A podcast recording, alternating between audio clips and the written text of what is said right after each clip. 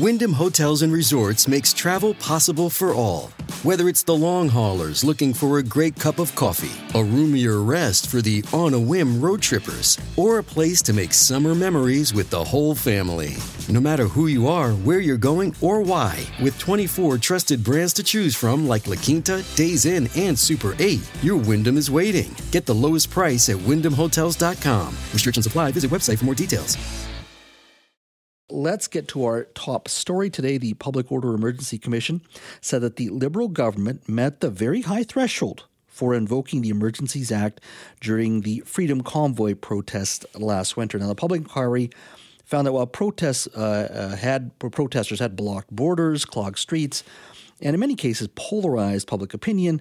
Uh, it was unlike anything the country had experienced when it comes to protests. The report, which is more than 2,000 pages, describes in quite a bit of detail how the protest began. And uh, when I was looking through some of the uh, some of the pages, there's definitely lots of blame to go around. They said that the protests were uh, protesters were unruly and unlawful.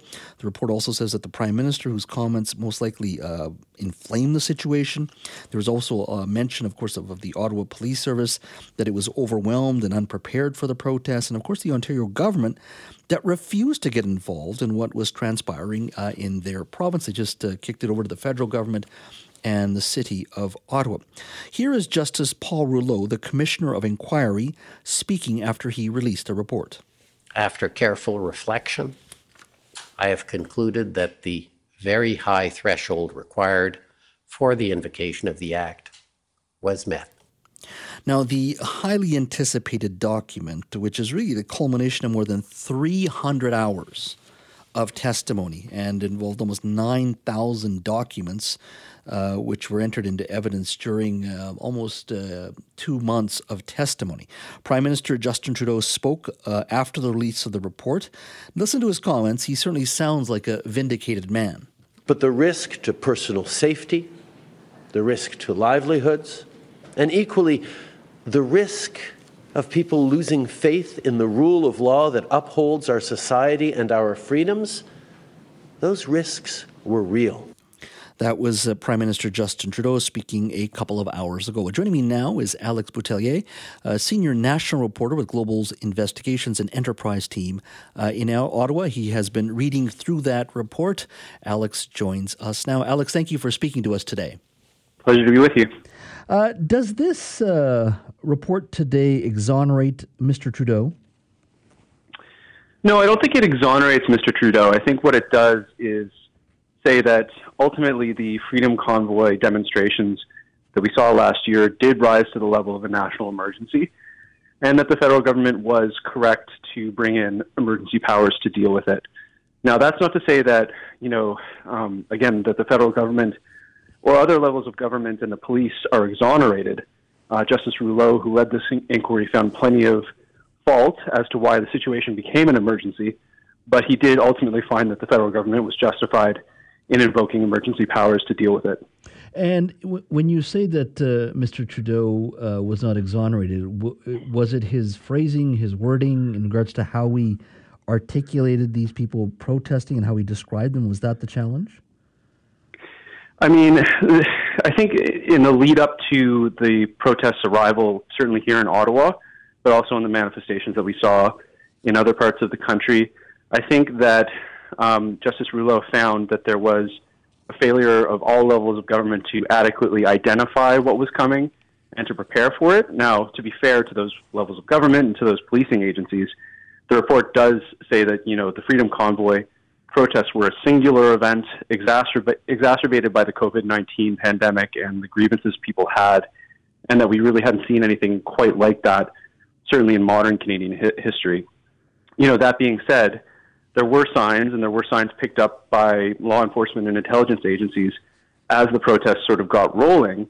Um, that had they been acted on, we might have had a very different situation. Certainly in downtown Ottawa, but also in places like Coutts, Alberta, or at the Ambassador Bridge in Windsor, Ontario, which was another significant sort of strain on, on both the government of Ontario and the federal government in terms of trade and economic damage. Now, the Ontario government, uh, to my understanding, when you, when you read the report, uh, uh, was also singled out uh, just in regards to their participation in conversations behind the scenes. It almost seems like Mr. Ford's government was reluctant to get involved. Yeah, that's certainly um, drawn attention to in, in the report. Um, you know, reading through the report, and it's 2,000 pages, so to be fair, I haven't gone through all of it. Um, but certainly in the parts that I've seen that mention um, Premier Ford and the Ontario government, you know, Justice Rouleau uses language like, you know, the people of Ottawa felt abandoned by their provincial government. He points out that, you know, ultimately the municipality here in Ottawa is a creature of the province. The province has a responsibility uh, both for the policing and for the city in general. And, um, you know, while, while I don't think, you know, Justice Rouleau comes out and says, um, you know, something like this was Mr. Ford's fault or Mr. Ford didn't do his job, uh, what he does say is that you know the Ontario government did not participate in this commission. They actually invoked parliamentary privilege to avoid having to testify. So we don't have their side of the the story. Um, but certainly, you know, from the perspective here in Ottawa, um, that residents felt abandoned and that the provincial government didn't um, sort of participate quite as wholesomely as uh, as the city of Ottawa and the federal government did in trying to address the situation here in Ottawa. And how were, were the uh, the how was the uh, uh, Ottawa Police Service uh, treated in this report and in their handling of the protests? Right. Well, Justice Rouleau, um, you know, I, I, think at one point says, you know, all of this cannot be laid at the feet of Chief Peter Sloly, the former chief of police here in Ottawa, who was kind of a lightning rod for criticism. Um, certainly, as the protests dug in, he ended up uh, resigning, being replaced. Um, and certainly a lot of the attention was around the dysfunction at the top of the Ottawa Police Service. Now, those of us who have lived in Ottawa for some time um, and have followed the Ottawa Police Service for some time are perhaps not as surprised as the rest of the uh, country is at that dysfunction. Um, but certainly through the testimony, um, it became very apparent that you know there there were people working at cross purposes, both within the Ottawa Police Service, but also between the Ottawa Police Service and the Ontario Provincial Police and the RCMP and the other law enforcement and intelligence agencies who are you know, trying to get their hands around this. Mm-hmm. Uh, what do you think the political fallout? And this is a difficult question to answer, and I'll, I'll, say that right from from the outset here. But what's the political fallout from all of this uh, in regards to uh, the government and even the opposition? Well, you know, I think the Liberals would have to. Um, characterize this as a win. Um, I don't think that you know they were chomping at the bit to invoke emergency powers or even have to deal with you know uh, what would usually be a, a municipal policing issue. Um, but nevertheless, um, you know, it found that they were justified in doing what they did, which is about as good an outcome as um, they could hope for.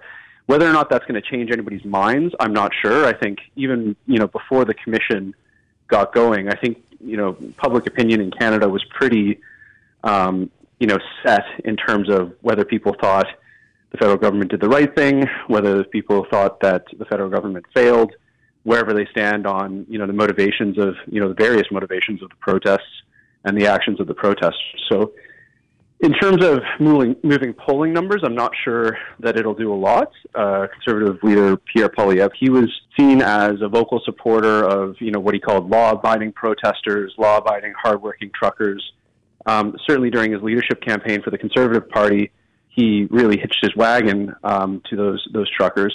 Justice Rouleau is pretty categorical in his report that, you know, while the protest started out as law-abiding, um, it descended pretty quickly into uh, lawlessness and, you know, ultimately, um, you know, a national security threat. So that's going to be a hard thing for Mr. Poilievre, I think, to explain. And I think if there's any sort of political legacy uh, in the immediate term of the convoy protests, it's going to be how effectively the Liberals can use uh, Mr. Poilievre's support for these protests as a political weapon. Um, because I think, you know, based on the polling that we saw in the wake of the protests, uh, the majority of, uh, of Canadians were not in favor of what was going on certainly here in downtown Ottawa, but also in places like Windsor and, and Coutts, Alberta. Mm-hmm. Alex, thank you so much for your time to enjoy our conversation. Look forward to chatting with you soon. Yeah, anytime. Have a great weekend.